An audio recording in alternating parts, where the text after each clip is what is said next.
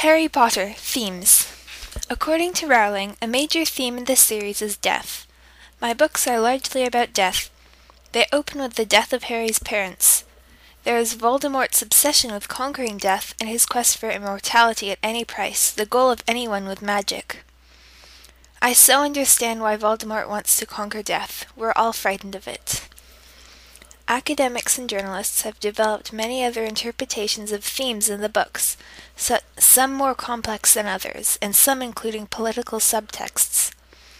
Themes such as normality, oppression, survival, and overcoming imposing odds have all been considered as prevalent throughout the series.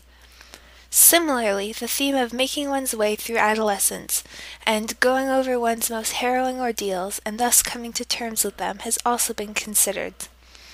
Rowling has stated that the books comprise a prolonged argument for tolerance, a prolong, prolonged plea for an end to bigotry, and that also pass on a message to question authority and not assume that the establishment or the press tells you all of the truth.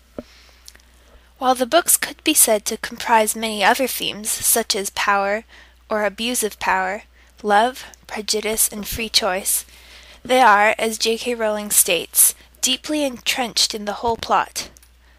The writer prefers to let themes grow organically, rather than sitting down and consciously attempting to impart such ideas to her readers.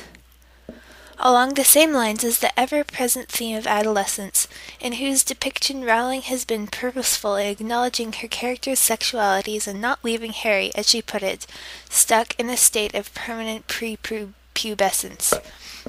Rowling said that to her the moral significance of the tales seems blindingly obvious.